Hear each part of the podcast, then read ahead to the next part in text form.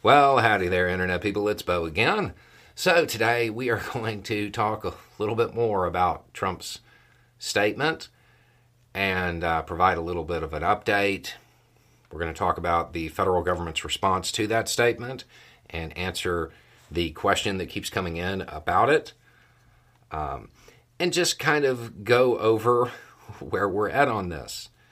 Because, wow, that happened fast if you missed it and have no idea what I'm talking about, a, a quick recap of this is that when Trump was recently arraigned in D.C., the judge provided a little bit of a a caution, a a, a, a not even a warning, just a bit of advice when it comes to how how he should conduct himself and basically said, hey, you know, don't threaten witnesses or jurors or retaliate, that kind of thing.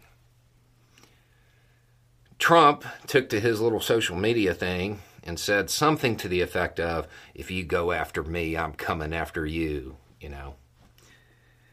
And I put out a video basically saying, we haven't seen the last of that statement. That's going to come back. Uh, I expected to be making this video on Monday. The, uh, the, the feds had filed within like two hours of that video going out. They are asking for a protective order. That's it.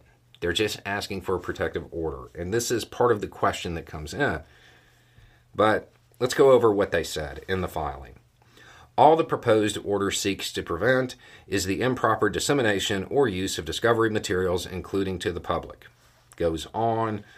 Such a restriction is particularly important in this case because the defendant has previously issued public statements on social media regarding witnesses, judges, attorneys, and others associated with legal matters pending against him. Simple, right?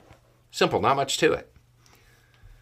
Um, and the question is, why is why is that all they're going for? Because realistically, the feds would be well within their rights to seek detainment. Um, and the answer is pretty simple. The feds are asking for what they were probably going to ask for anyway. I, I feel as though the feds were going to request this protective order even before his little social media message went out. When you were in school, there was probably a kid in your class who never really told on you for doing something you weren't supposed to do, but he might have drawn attention to it. You know, if you were at recess and you left the playground and went off into the woods or something, he didn't tell the teacher that you did it, but he might ask the teacher where you're at. That kind of thing. Uh, dry snitching.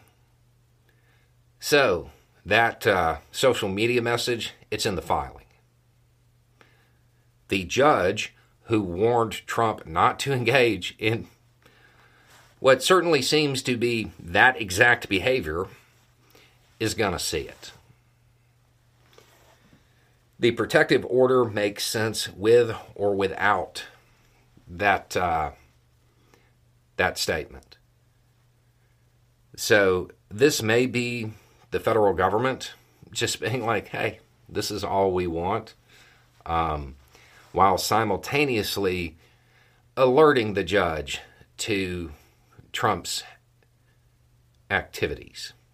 And the judge can provide the protective order, maybe do more if they want to. I think that's what's going on. Uh, we probably won't get a resolution on this until Monday. I could be wrong because I didn't expect them to file within hours. But uh, we'll have to wait and see. My guess is, once again, uh, just like the last video, we haven't heard the end of news associated with this statement. Um, there will probably be more to come. Anyway, it's just a thought. Y'all have a good day.